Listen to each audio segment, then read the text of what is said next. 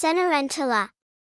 In the sea of malice envy frequently gets out of her depth, and, while she is expecting to see another drowned, she is either drowned herself, or is dashed against a rock, as happened to some envious girls, about whom I will tell you a story. There once lived a prince, who was a widower.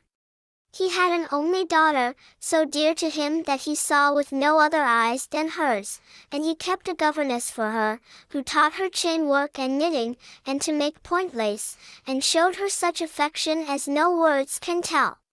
But she was very lonely, and many a time she said to the governess, Oh, that you had been my mother, you who show me such kindness and love. And she said this so often that, at last, the governess, having a bee put into her bonnet, said to her one day, If you will do as this foolish head of mine advises, I shall be mother to you, and you will be as dear to me as the apple of my eye. The Prince and His Daughter. Illustrated by Heinrich Loeffler part of a fairy tale calendar published 1905 by Berger and Wirth, Leipzig. She was going to say more, when Zazala, for that was the name of the princess, said, Pardon me if I stop the word upon your tongue. I know you wish me well, therefore, hush, enough. Only show me the way. Do you write and I will subscribe. Well, then, answered the governess, Open your ears and listen, and you will get bread as white as the flowers. You know well enough that your father would even coin false money to please you, so do you entreat him when he is caressing you to marry me and make me princess. Then, bless your stars. You shall be the mistress of my life. When Zazala heard this, every hour seemed to her a thousand years until she had done all that her governess had advised, and, as soon as the mourning for her mother's death was ended, she began to feel her father's pulse, and beg him to marry the governess. At first the prince took it as a joke, but Zazala went on shooting so long past the mark that at length she hit it, and he gave way to her entreaties. So he married the governess, and gave a great feast at the wedding.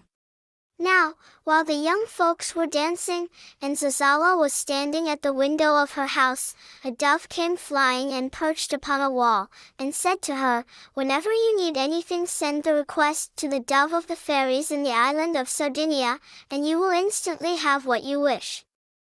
For five or six days the new stepmother overwhelmed Zazala with caresses, seating her at the best place at table, giving her the choicest morsels to eat, and clothing her in the richest apparel. But ere long, forgetting entirely the good service she had received, Woe to him who has a bad master, she began to bring forward six daughters of her own, for she had never before told anyone that she was a widow with a bunch of girls, and she praised them so much, and talked her husband over in such a fashion, that at last the stepdaughters had all his favor, and the thought of his own child went entirely from his heart. In short, it fared so ill with the poor girl, bad today and worse tomorrow, that she was at last brought down from the royal chamber to the kitchen, from the canopy of state to the hearth, from splendid apparel of silks and gold to dishclouts, from the scepter to the spit. And not only was her condition changed, but even her name, for, instead of Zazala, she was now called Cenerentola. It happened that the prince had occasion to go to Sardinia upon affairs of state, and, calling the six stepdaughters, he asked them, one by one, what they would like him to bring them on his return. Then one wished for splendid dresses, another to have head ornaments, another rouge for the face, another toys and trinkets, one wished for this and one for that. At last the prince said to his own daughter, as if in mockery, And what would you have, child? Nothing, father, she replied, but that you commend me to the dove of the fairies, and bid her send me something, and if you forget my request, may you be unable to stir backwards or forwards, so remember what I tell you, for it will fare with you accordingly. Then the prince went his way and did his business in Sardinia, and procured all the things that his stepdaughters had asked for, but poor Zazala was quite out of his thoughts. And going on board a ship he set sail to return, but the ship could not get out of the harbor, there it stuck fast just as if held by a sea lamprey. The captain of the ship, who was almost in despair and fairly tired out, laid himself down to sleep, and in his dream he saw a fairy, who said to him, Know you the reason why you cannot work the ship out of port? It is because the prince who on board with you has broken his promise to his daughter, remembering every one except his own child. Then the captain awoke and told his dream to the prince, who, in shame and confusion at the breach of his promise, went to the grotto of the fairies, and, commending his daughter to them, asked them to send her something. And behold, there stepped forth from the grotto a beautiful maiden, who told him that she thanked his daughter for her kind remembrances, and bade him tell her to be merry and of good heart out of love to her. And thereupon she gave him a date tree, a hoe, and a little bucket all of gold, and a silken napkin, adding that the one was to hoe with and the other to water the plant. The prince, marveling at this present, took leave of the fairy, and returned to his own country. And when he had given his stepdaughters all the things they had desired, he at last gave his own daughter the gift which the fairy had sent her. Then Zazala, out of her wits with joy, took the date tree and planted it in a pretty flower pot, hoed the earth round it, watered it, and wiped its leaves morning and evening with the silken napkin. In a few days it had grown as tall as a woman, and out of it came a fairy, who said to Zazala, What do you wish for? And Zazala replied that she wished sometimes to leave the house without her sister's knowledge. The fairy answered, Whenever you desire this, come to the flower pot and say, My little date tree, my golden tree. With a golden hoe I have hoed thee. With a golden can I have watered thee.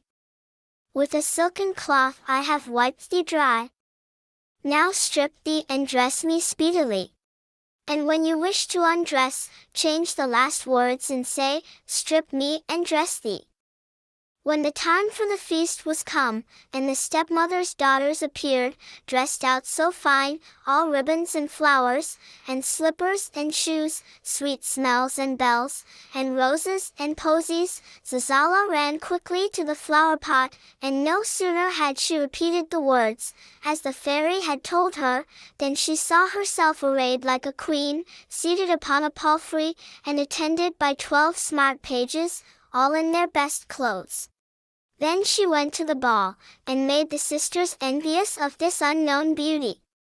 Even the young king himself was there, and as soon as he saw her he stood magic bound with amazement, and ordered a trusty servant to find out who was that beautiful maiden, and where she lived. So the servant followed in her footsteps, but when Zazala noticed the trick she threw on the ground a handful of crown pieces which she had made the date tree give her for this purpose. Then the servant lighted his lantern, and was so busy picking up all the crown pieces that he forgot to follow the palfrey, and Zazala came home quite safely, and had changed her clothes, as the fairy told her, before the wicked sisters arrived, and, to vex her and make her envious, told her of all the fine things they had seen. But the king was very angry with the servant, and warned him not to miss finding out next time who this beautiful maiden was, and where she dwelt. Soon there was another feast, and again the sisters all went to it, leaving poor Zazala at home on the kitchen hearth. Then she ran quickly to the date tree, and repeated the spell, and instantly there appeared a number of damsels, one with a looking glass, another with a bottle of rose water, another with the curling irons, another with combs, another with pins, another with dresses, and another with capes and collars. And they decked her out as glorious as the sun, and put her in a coach drawn by six white horses, and attended by footmen and pages in livery. And no sooner did she appear in the ballroom than the hearts of the sisters were filled with amazement, and the king was overcome with love. When Zazala went home the servant followed her again, but so that she should not be caught she threw down a handful of pearls and jewels, and the good fellow, seeing that they were not things to lose, stayed to pick them up. So she had time to slip away and take off her fine dress as before. Meanwhile the servant had returned slowly to the king, who cried out when he saw him, By the souls of my ancestors, if you do not find out who she is you shall have such a thrashing as was never before heard of, and as many kicks as you have hairs in your beard. When the next feast was held, and the sisters were safely out of the house, Zazala went to the date tree, and once again repeated the spell. In an instant she found herself splendidly arrayed and seated in a coach of gold, with ever so many servants around her, so that she looked just like a queen. Again the sisters were beside themselves with envy, but this time, when she left the ballroom, the king's servant kept close to the coach. Zazala, Seeing that the man was ever running by her side, cried, Coachman, drive on quickly, and in a trice the coach set off at such a rattling pace that she lost one of her slippers, the prettiest thing that ever was seen.